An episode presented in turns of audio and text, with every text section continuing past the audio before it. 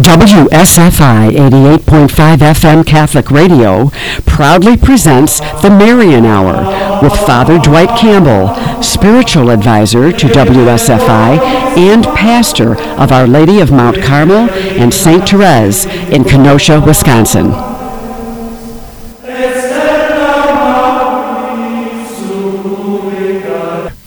Um, because of a little conflict, I couldn't hold my show last week, last Wednesday, so we moved it to this Wednesday, and we'll have it next Wednesday as well.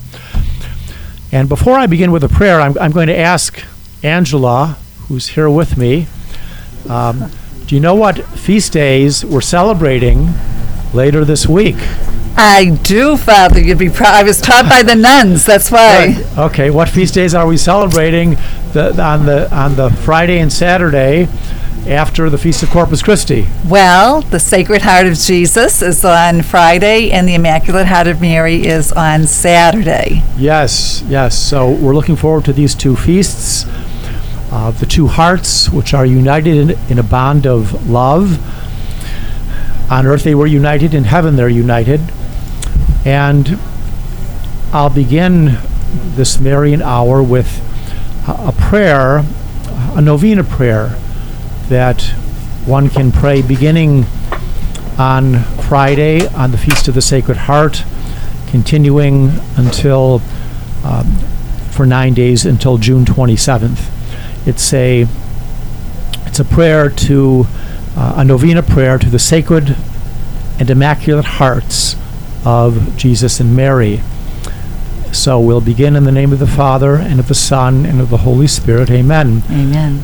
O eternal Father, look not on our sins, but on the infinite love and merits of the Sacred Heart of Jesus. Look upon the sufferings he endured on our behalf, causing his precious blood to flow for the remission of sin.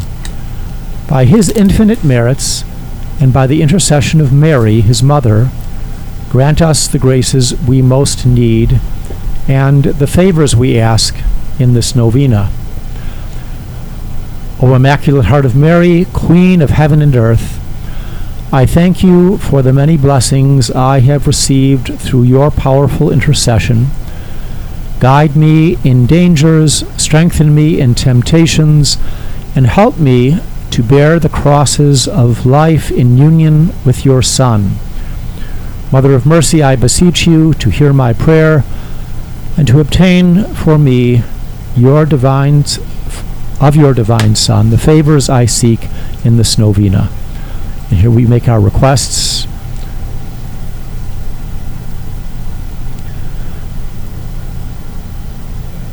And now we pray together the Memorare. Remember, O most gracious Virgin Mary, that never was it known that anyone who fled to thy protection, implored thy help, or sought thy intercession was left unaided. Inspired by this confidence, I fly unto thee, O Virgin of Virgins, my Mother. To thee do I come, before thee I stand, sinful and sorrowful, O Mother of the Word incarnate. Despise not my petitions, but in thy mercy hear and answer me. Amen. In the name of the Father, and of the Son, and of the Holy Spirit. Amen. Amen. So I, I thought it was providential that we had to cancel last week in order to put the show to this week because this gives me the opportunity to speak on um, one of my favorite topics, the hearts of Jesus and Mary. And I'll just I'll just ask Angela. Okay. Uh oh. What what is it about the hearts? Why do we honor the hearts of Jesus and Mary? What what is with this heart thing? It seems like only we Catholics do this, but we we honor the hearts of Jesus and Mary. We have images of their hearts. Usually, they can be portrayed, you know, separately. Just the heart of Jesus usually is shown with with uh, surrounded by thorns and across a atop with flames coming out. That's how Jesus showed his heart to St. Margaret Mary, Alacoque. And Mary's heart is usually shown with a sword piercing it. That's from the prophecy of Simeon. Uh, maybe surrounded by a ring of flowers. Um, sometimes these are portrayed uh, by themselves, independently of a body. More often than not, they're portrayed in the breast of Jesus and Mary. But why is it that we do this? Do you know what what what is it about the heart that I'm, I'm guessing it's a sign of the love of God and the love of Mary. The heart is usually standing for the love. It is. Well, it's uh, it is a sign of the heart. Pardon me. The heart is a sign of the love, but even more than that, there is what I like to call an anthropological meaning, a revealed meaning, a Christian anthropology, you could say, of the heart, or even a Judeo-Christian anthropology of the heart. Anth- anthropology is the study of man. Anthropos is the Greek word for man, generic, not male or female. So, if you study anthropology, you're studying man, the human person.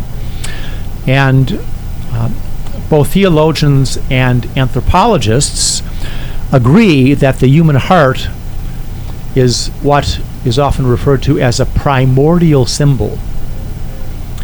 And what that means is that in every culture, in every religion, uh, the heart has been looked at as a symbol of the person, especially uh, the person's interiority. Now, if you know what I mean by interiority, just what's going on inside of us. Okay, our thinking, our willing, our remembering, our deeply held feelings and emotions, affections. These are all summarized by that word interiority. And uh, biblical revelation shows us this. Okay, uh, I think there are about 857, I believe that's the number, references to heart in the Old Testament. And I think there are close to a couple of hundred in the New Testament. And uh, you know, the Old Testament is is from the the Hebrews, the Israelites. The New Testament, of course, with the coming of Christ. But um, not only do we see references to heart there, which are revealed, okay, it's revealed by God, this meaning of heart as we've described it, but in other cultures too, we see this. And uh, for example, the ancient Egyptians, when someone died, they used to weigh the person's heart. And I'm not sure how they did it in scales and to see if you know their heart was good or bad. Uh, the American Indian tribes, the Native Americans, uh, some of them would would well they, they recognize the heart as as a symbol of, for example, bravery. If you know the North American martyrs, um, Saint Jean de Brebeuf, Isaac Jogues, especially Isaac Isaac Jogues. Uh, there's an account of, of his martyrdom. Uh, the the um, the Mohawks were tortured him severely with, with others, and he was so heroic in in continuing to pray for the people who were putting him to death and never like begged for mercy. That's what they tried to do. The the Native Americans they tried to break you down psychologically, emotionally, so you'd be begging for mercy, and then they just laugh all the more and torture you. Well, uh, Saint Isaac Jogues, um, uh, or actually no, this is, is Jean de Brebeuf. It, it's it's his martyrdom. You know, he he just kept praying for his his persecutors, encouraging those who were with him to pray for those putting them to death. They were so impressed by his bravery that they cut open his chest, they took out his heart, and they ate it. Oh, Sounds horrible, but they Ugh. thought we want to get the same courage that this man had. Uh, so th- here are those are just a couple of examples of how the heart is regarded just in, in cultures throughout history wherever you go as, as a symbol of you know someone's interior life and well we, we see the the full revelation of heart in Christ Himself, because He is the eternal Word who took flesh. Um, the Bible even makes reference to the heart of God. Now, of course, we're not talking about a physical beating heart in God, the Trinity. But with Jesus, the heart of God, in the symbolic sense, what's going on in God, you could say, uh, becomes enfleshed in Christ with a physical heart. And Jesus is, you could say, the perfect icon of what it means to to be someone with, with a human heart.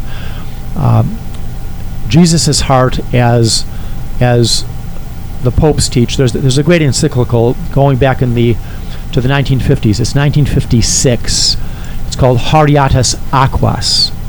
Haurietis Aquas. To draw water. And that's the first line in the encyclical by Pope Pius XII. To draw water from the springs of salvation. Jesus, in chapter 7 of John's Gospel, stands up on the, on the feast day of the tabernacles. He says, um, um, uh, God calls all to, to draw water from the springs of salvation. Well, those springs of salva- salvation are actually his heart, which is pierced by the soldier's lance on Calvary after he died. And um, Jesus' heart, he's encouraging us with those words to draw the life giving springs of water from his heart. There's a reference to, to, to those life giving springs of water from the tree of life in the Apocalypse, the, the book of Revelation, which um, is the tree that Jesus was crucified on. So with Jesus, we have the perfect symbol with his heart of, of what it means in our understanding to have a heart like unto God. Um, Pope Pius XII teaches in that encyclical that um, the heart of Jesus is the most perfect symbol of his divine and human love, both his divine and human love. Because he's God before he becomes man, and then he becomes man. So in Jesus, we have both divine and human love. Jesus loved with a human heart. He had emotions. He had uh, feelings. You know, he's weeping over Jerusalem on on the day he he walks down the path on Palm Sunday because he knows they're going to reject him just a few days later and call for his death. And with Jesus and with Mary too, okay, we have you could say the embodiment of the new heart that was prophesied. The Old Testament prophets Jeremiah, Ezekiel, they talked about how God was going to give us a new heart. In fact, I'll read from Ezekiel chapter 36, verse 26. This is probably the most famous verse. And this is God speaking through Ezekiel I will give you a new heart and put a new spirit in you, taking away your hearts of stone or stony hearts, and giving you natural hearts, or another translation would be a heart of flesh. Okay? A true heart that, that is obedient to God and submissive to Him. So, um, how is that prophecy about this new heart fulfilled? Well, most perfectly in Jesus Christ because he's the perfect man. He shows us what it means to to love God with all your heart, mind, soul and strength, okay? That's the Old Testament exhortation. Jesus says, "Learn from me for I am meek and humble of heart." And the heart of Mary is is also for for just a human being, okay? Is the perfect model for us because Mary, her heart was completely conformed to uh, to God's will in everything, and we see that where, first of all, where do we see that that Mary's heart is perfectly conformed? Where would we see that? Behold the handmaid of the Lord. Right, right. Yeah. Uh, she's fiat. Let it done to me, be done to me according as you as you say. So her heart, that total uh, receptiveness to God's will, to the movements of the Holy Spirit, to obedience and faith, it's it's exemplified most perfectly for a human being in Mary. Jesus was not a human being; he had a human nature. He's properly a divine person with a human nature. And uh, I'll quote here uh, a, a, a, very brilliant theologian. He's passed away, a Jesuit, a great biblical scholar and devotee of Mary. His, his name was Ignace de la Potterie. And Father de la Potterie says that heart, heart is the metaphorical symbol of the totality of the person. It's a beautiful idea, huh? Uh, therefore, when we speak of the hearts of Jesus and Mary, he says, we actually are thinking of the persons of Jesus and Mary themselves. Now, one other author um, says that, just to give an idea, a mental concept of this, this notion of heart, uh, when we know a person's heart, we know the person. And what is, do you remember the, Angela, the, the, the, the line from Scripture when the prophet Samuel goes to anoint one of the sons of Jesse, who's going to be the next king to succeed Saul. He sees these big strapping figures. He says, Oh, it must be this one. No, it must be this one. No. And then he asks Jesse, do, do, you have any more sons? He says, Oh, yeah, there's, there's this youngest son. He's out there tending the sheep. That was David. And what did God say to him? Do you remember? He's a man after his own heart. Well, was that the right thing? No, He's a man not after that. his own heart? What Actually? God says to Samuel, Man sees the appearance. Oh, God sees the heart. God sees the heart. Right, God sees right. the heart. So God knows our interior life. God knows our thinking, our willing, so to speak. And um, but the you can say the the heart is symbolic of the totality of the person. And you know Jesus reveals this in a private revelation to St. Margaret Mary Alacoque. This was the great revelation in June of 1675 where Jesus parted his garment, and we see this in, in the artwork. You know, Jesus, he's got his hand parting his garment and showing his heart surrounded by thorns, a cross on top, flames coming out, showing he suffered for us, his burning love. And Jesus says to St. Margaret Mary Alacoque, Behold this heart, which has loved men so much that it has spared nothing, even to exhausting itself in order to testify to them of its love. And in return, I receive from the greater number nothing but ingratitude. So you see what Jesus is doing there. He's saying, Behold this heart. And then he says, I receive ingratitude in return. Well, he's identifying his heart with his very person. And um, we can say that by his incarnation, the Son of God, well, here, here I'll quote from one of the Second Vatican Council documents, um, Gaudium et Spes, okay? Um, the Church in the Modern World, Joy and Hope, Gaudium et Spes. There's this famous line from, from number 22. It says, By his incarnation, by the Word becoming flesh, the Son of God has, in a certain way, united himself with each man, because God becomes man. He worked with human hands, he thought with a human mind, he acted with a human will, and with a human heart, he loved. So that that's you know a beautiful image of, of Christ. He is the Word made flesh. He fully reveals the authentic meaning of of heart in in man created in his image. And scripture and papal teaching and the teaching of saints throughout the centuries make clear that the, the heart of Mary, uh, being all pure, immaculate, you know, her heart, you could say, is a symbol of her what? Immaculate conception, yes. Because that's why we call it immaculate. If there was any spot on her heart, it wouldn't be immaculate. Um, I'll just say this early uh, on there were different terms to describe Mary's heart. In the Middle Ages and ev- even into the modern period, uh, all pure heart was used for Mary. But even in the Middle Ages, there there were a couple of references to her immaculate heart, and then that became more of the norm because immaculate, um, being linked with with her immaculate conception, spotless, free from any taint of sin at all, and so Scripture, papal teaching, really makes clear.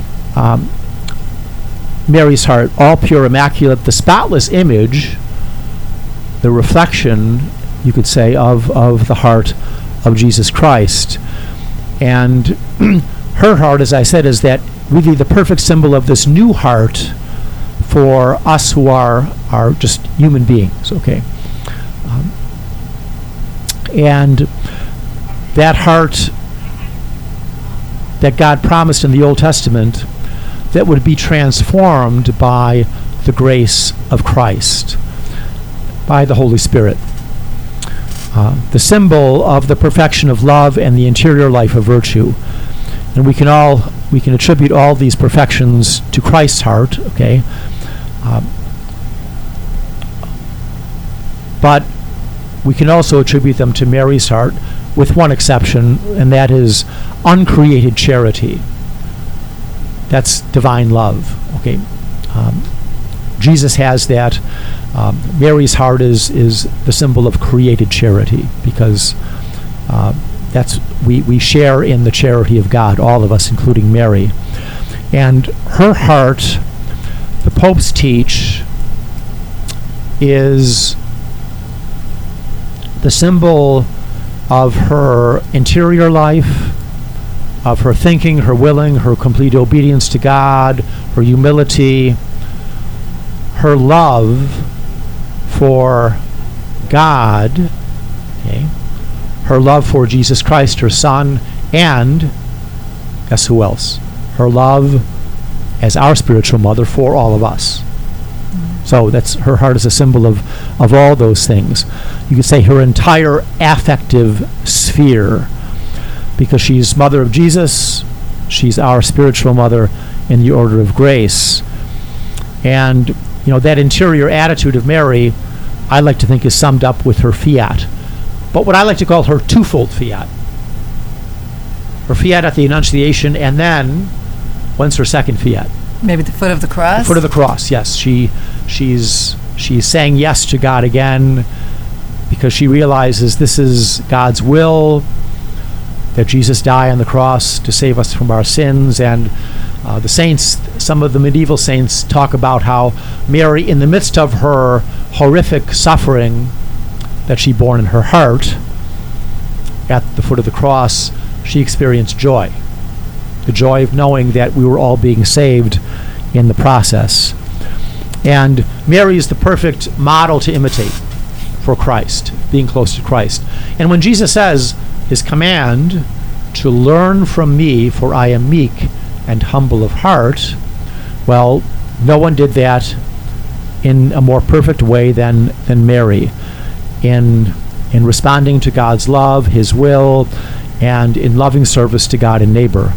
Father, So- did she did she know when she offered her first fiat? Did did she know about the second fiat? Did she know what her son would go through? Uh, generally speaking, yes, I would say Mary knew this. Okay, because, and I'll I'll use an argument from Father William Most, who was a great uh, scripture scholar, a great Marian scholar too. He taught at Loras College for many decades, and then ended his career at the Catechetical Institute under Monsignor Kevane in Virginia. And I heard a talk by Monsignor, uh, by Father William Most. And he spoke about, he was speaking about Mary's knowledge. And he said, you know, we have prophecies, for example, Isaiah, the suffering servant. Right. Jesus would suffer, the innocent lamb go to the slaughter. He read over some of the commentaries, the, the, the, the ancient commentaries by rabbis, even before Christ came. Um, the, the, Talmud, the Mishnah, and some of a minority of the Jewish rabbis, based upon the revelations, for example, in Isaiah of the suffering servant, said the Messiah is going to be a suffering Messiah. So a minority of them saw this revealed. And Father Most's argument was if they saw it, Mary surely saw it because she was filled with grace from the moment of her conception. And because she was filled with grace, she was given this great clarity to be able to read the scriptures and understand them. And it would be fitting and proper that she, at her Annunciation, was saying yes to conceiving the Messiah who was going to be a suffering Messiah. Now, she didn't know all the details, of course. She didn't probably know, we could say she didn't know uh, almost for certain, unless, you know, she was given a private revelation of this, the extent of the horrific suffering that Jesus would undergo and that she would be at the foot of the cross with him. But she knew in this, in this more general sense that the Messiah was going to suffer and uh, that was confirmed to her you know, at, at, at, the, at the presentation with Simeon, where he speaks of this sword of suffering that will pierce her soul or her heart. So, I think we're um, we're coming up to our our break time here. Uh, I see 30 seconds left. We, uh, Father, thank you. We'll be right back after this break. You're listening to Father Dwight Campbell and it's the Marian Hour on WSFI 88.5 FM Catholic Radio.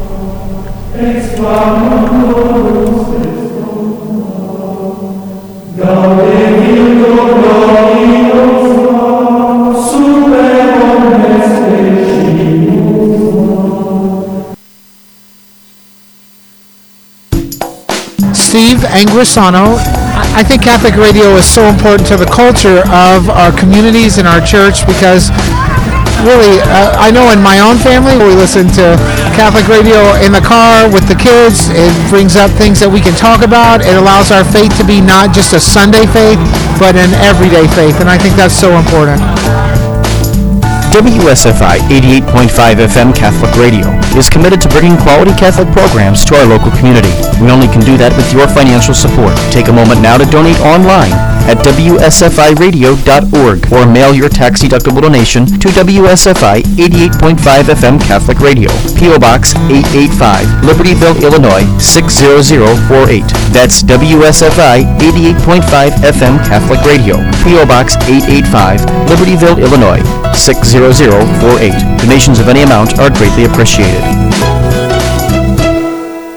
Holy Family Catholic Bookstore is blessed with the opportunity to participate with WSFI Catholic Radio in the new evangelization. Holy Family is your local resource for books, CDs, and DVDs from Catholic Answers, Ignatius Press, and all of the other fine publishers featured on Catholic Radio. Holy Family also has the area's largest selection of baptism, communion, and confirmation gifts. Holy Family Catholic Bookstore is located at 9249 Old Green Bay Road, Pleasant Prairie, Wisconsin. More information is available on Facebook.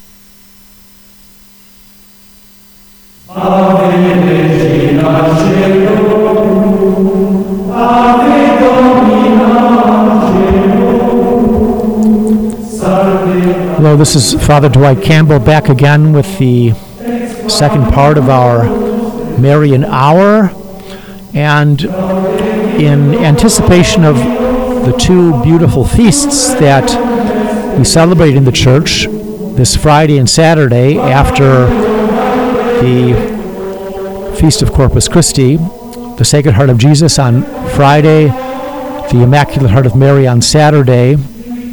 I chose this for the topic today, which I'm beginning and I'll continue next week since um, my show falls uh, at two ends, you could say, before and after the, the two feasts of the hearts of Jesus and Mary. So I was talking in, in the first part of this hour today about how the heart is uh, the symbol of interiority. It's, it's, there's a really, really a biblical anthropology of the heart that we see revealed in the Old Testament, especially, and in the New Testament. And uh, just continuing on that that theme, uh, Jesus is the, the perfect fulfillment of of the heart, the meaning of the heart, obedience to God's will, um, thinking, willing, emotions uh, of love, both divine and human. And Mary is, her heart is the perfect symbol of conformity to the heart of Jesus. Now, Jesus commands us, Learn from me, for I am meek and humble of heart.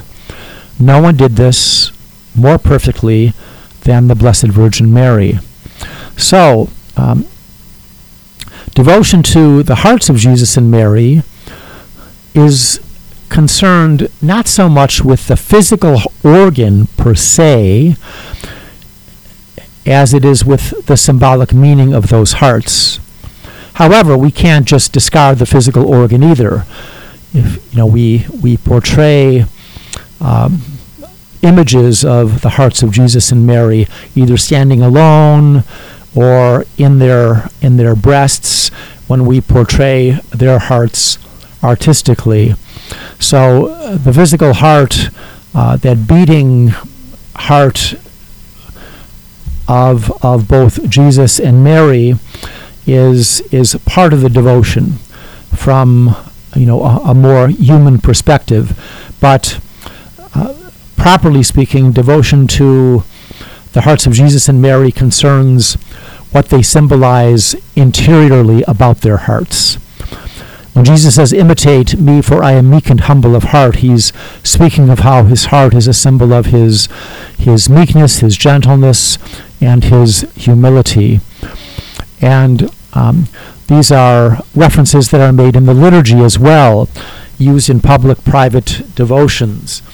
Um, so um, now I'd like to just talk about for the next segment of my my two shows that are going to be on the hearts of Jesus and Mary. Um, the scriptural basis for devotion to the hearts of Jesus and Mary. There is a scriptural basis for devotion to both hearts. We'll start with the heart of Jesus. Uh, the real scriptural basis, and we can go back to the, the some of the earliest saints, Saint Justin, the martyr, who died in about 150. He's about the earliest. They looked to the prophetic words of Jesus. I quoted these words in the first segment. Uh, we see them in chapter 7 of John's Gospel. Jesus stands up on the Feast of Tabernacles, okay, the great Feast of Tabernacles, and uh, Jesus says, Let anyone who thirsts come to me and drink. And Jesus here is making a reference, a veiled reference, to the waters of life that will flow symbolically from his heart when his side and heart are pierced by the soldier's lance. That is chapter 19, verses 25 to 27. We see Mary standing at the foot of the cross, and then St. John describes the side of Jesus's of Jesus being pierced, blood and water flowing out. Um, that blood and water which flowed out from Christ's side is actually um, a testament to the fa- the truth that his heart was pierced as well. Um, even medical doctors attest to this because when the heart is is drained of blood, as was Jesus's, because of the horrific scourging he underwent the night before, the nails through his hands, his body, uh, his hands, his feet, um, the crowning with thorns. When the heart is drained of blood, the ventricles of the heart will fill up with water.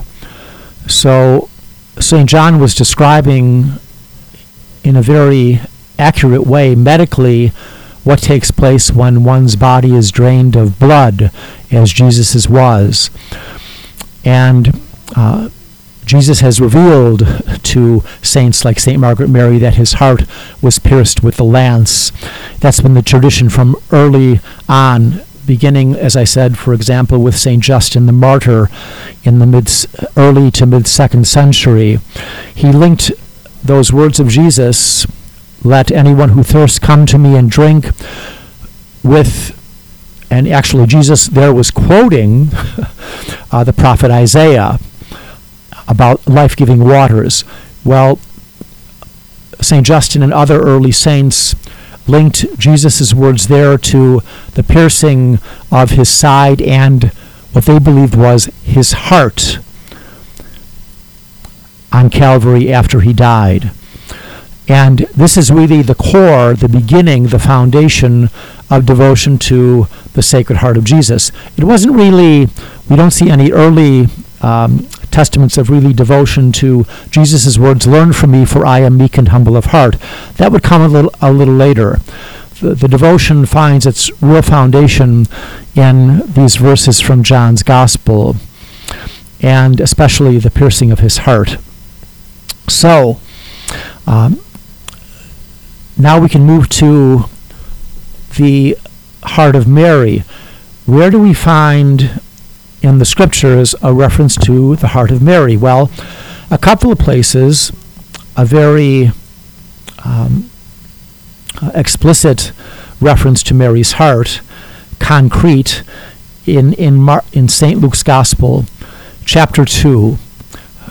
Chapter two of St. Luke's Gospel, verse 19, after Mary gives birth and the shepherds come and are adoring Jesus, the newborn babe, St. Luke tells us that Mary kept all these things, pondering them in her heart. And Luke chapter 2, verse 51, St. Luke, after Mary and Joseph find Jesus in the temple, St. Luke tells us that Mary kept all these things in her heart. Um, he doesn't say pondering, he leaves that out. The better verse for, for the heart of Mary is Luke 2.19. Again, Mary kept all these things, pondering them in her heart. The Greek words here are, are interesting because um, the idea of, of keeping uh, the Greek verb synterei has the connotation of uh, keeping in one's memory. So Mary, like a mother, any mother, would want to retain all these things that she was experiencing in regard to her son. And that includes, you know, the Annunciation, the angel coming to her, her giving her first fiat, let it be done to me as you say, uh, her her obedience in in um, going to Bethlehem for the Christ child to be born, um, and in addition to that, and this is what saints and commentators tell us, you know, the Old Testament prophecies of Jesus. For example, the prophet Isaiah speaks of how the virgin would conceive and bear a son and name him Emmanuel. Um, the uh, many prophecies about, about Jesus, even the fact that he was going to be a suffering servant, Mary would have read all of these and and kept them in her heart. Okay. And also St. Luke in verse 219 speaks of how Mary not only kept these things, put them into her memory, but uh, pondering them. Okay, and uh, some other words that we can use for the, the Greek word is symballousa. And instead of pondering, you could say uh, uh, reflecting or comparing is another verb what was Mary comparing? Well, comparing the Old Testament prophecies to what she had experienced being revealed to her in the New Testament. Another interpretation of the Greek word of the verb symballousa is interpreting. Mary would have interpreted the meaning of those Old Testament prophecies and then what she was experiencing in the New Testament with the angel coming, with the birth of Jesus in Bethlehem, and then, you know, throughout uh, Jesus' time with her in the holy home of Nazareth, during the time that that Jesus was publicly preaching. We know Mary uh, traveled. She she um, was with him at the foot of the cross. So Mary would have kept all these things, pondering them, comparing all these things, interpreting them in her heart, this activity of her heart. And uh, those are our two verses I mentioned with explicit references to Mary's heart. Luke 2:19, Luke 2:51. Mary kept all these things pondering them in her heart.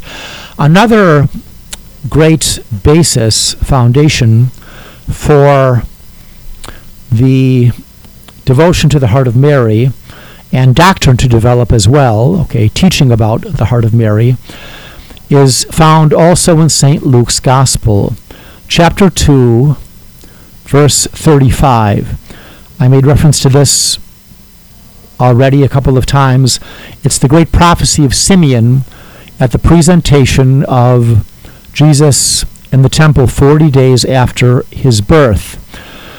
Simeon takes Jesus in his arms, the baby, and says to Mary and Joseph, This child will be the rise and the fall of many, and then to Mary, and will be as a sword which will pierce your soul.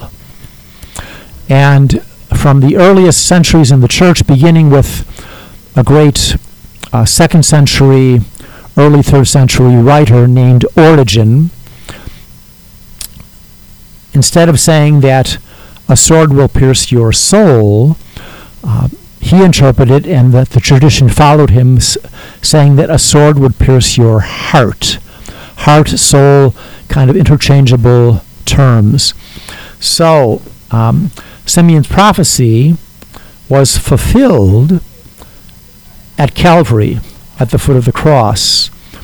And here we can see, with that fulfillment of that prophecy, Mary's heart being pierced with the sword of sorrow, that uh, there is a link with the heart of Jesus, because her soul, her heart, her soul is especially pierced with sorrow after Jesus dies and the soldier pierces his side and his heart with the lance.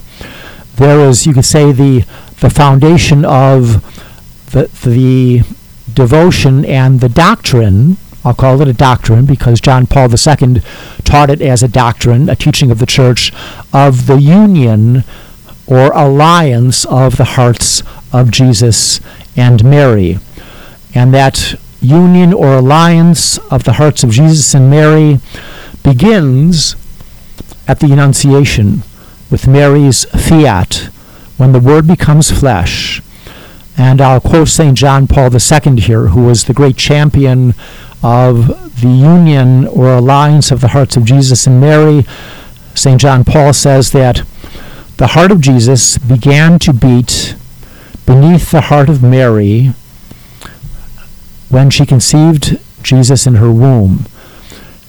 And that union of the two hearts was then consummated, you could say, on Calvary in the crucible of suffering borne by love by both Jesus and Mary, who were loving each other and suffering together on Calvary.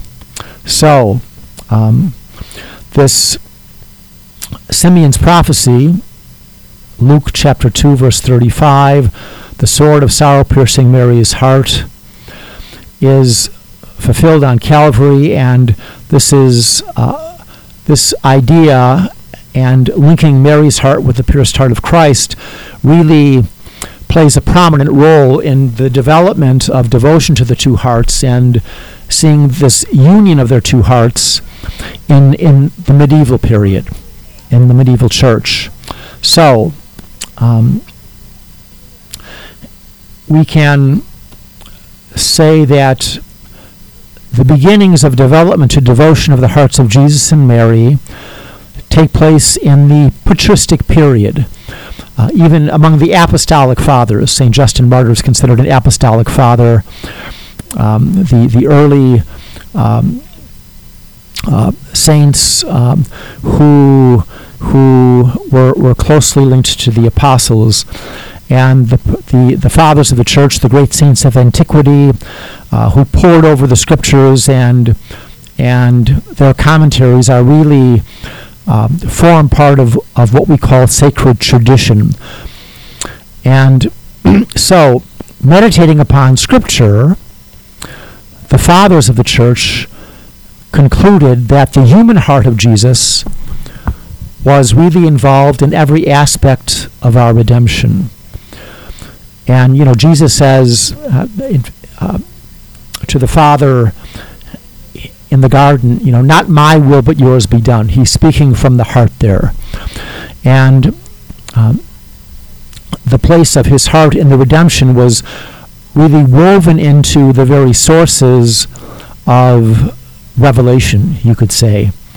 And we can say the same thing about the heart of Mary, the Blessed Virgin.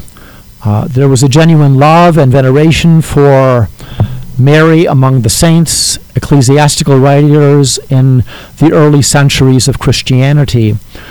And there was a strong desire to imitate the virtues, interior dispositions of Mary, knowing that she conformed her heart closely to the heart of Jesus Christ. And I'll mention one thing as well, another another part of this, because when we're talking about sacred tradition, uh, sacred tradition means the teaching of the church. Part of that tradition is drawn heavily from the liturgy, because the liturgical prayers that we find in the early masses, well, this is the church praying. And uh, lex orandi, lex credendi, uh, the law of praying, as it said, is, is, is the law of believing, of faith. So the liturgical prayers that we, that we, we see and the scripture readings that were used in the liturgy uh, help the, the tradition to grow in the context of the liturgy. And we could see, uh, just, to, just to make this clear and concrete for people, okay? Uh, on the Feast of the Immaculate Heart of Mary, well, you know, the church puts forth for us, you know, the the verses of of St. Luke's Gospel that I referred to. Okay, um, Mary uh, pondering these things, keeping these things in her heart.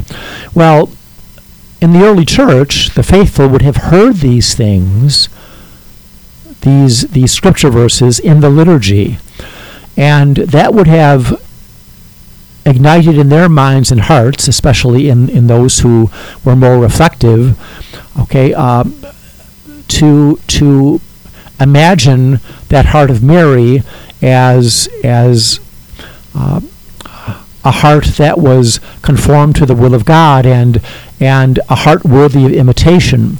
So similarly with the heart of Jesus, when people heard in the liturgy that Jesus' side was pierced with a lance, and then uh, uh, preachers were preaching on how his heart was pierced. These are the seeds of devotion, the beginnings of devotion to the heart of our Lord Jesus Christ. And then we can look to, I'll, I'll just finish up here in the last couple of minutes. I'll, I'll quote one of the early medieval writers, um, Saint Ambrose, who was uh, he helped to convert a, the bad boy Augustine. Okay, um, he was the, the, the bishop of Milan, and Saint Ambrose like other saints, even accommodated other scripture verses to Mary's interior life and her heart. For example, the Song of Songs, or the Canticle of Canticles, as it's called, we read this verse in, in the Song of Songs, chapter 5, verse 2. I was sleeping, but my heart kept vigil. Beautiful line. Okay. So this vigilant heart. Well, St. Ambrose used that verse from the Song of Songs as a reference to Mary's vigilant heart. St. Ambrose had famous uh, exhortations to virgins. He was exhorting these women who embraced the consecrated life, we'd call it, okay, to imitate Mary's vigilant heart, always contemplating God, always meditating upon the mysteries of Jesus Christ. So, next week I'll continue on this theme of devotion and doctrine, how it developed to the hearts of Jesus and Mary. So celebrate these two feasts coming up Friday and Saturday. And um, I'll end us here. With the bre- blessing, Father, we still have a minute before the break. Okay, with, with a blessing. Yes. Um, in the name of the Father, and of the Son, and of the Holy Spirit, amen. Amen. Dear Heavenly Father, you formed the heart of the Redeemer beneath the heart of the Virgin Mary when she uttered her fiat at the Annunciation. This began the unions, the union, the alliance of these two hearts. Instill in us a love for these hearts and a desire to imitate the heart of Mary in order that our hearts may be more conformed with the heart of Christ, her Son. And may Almighty God bless you and keep you, the Father, and the Son, and the Holy Spirit. Amen. Amen. And Father, you'll be back next Wednesday. So Yes. instead of every other Wednesday, we're going to be caught up, and that's the Feast of John the Baptist, I think. Oh, wonderful. Yes, all righty. Okay. God bless you, Father. Thank you so much for a beautiful show. Thank you, Angela.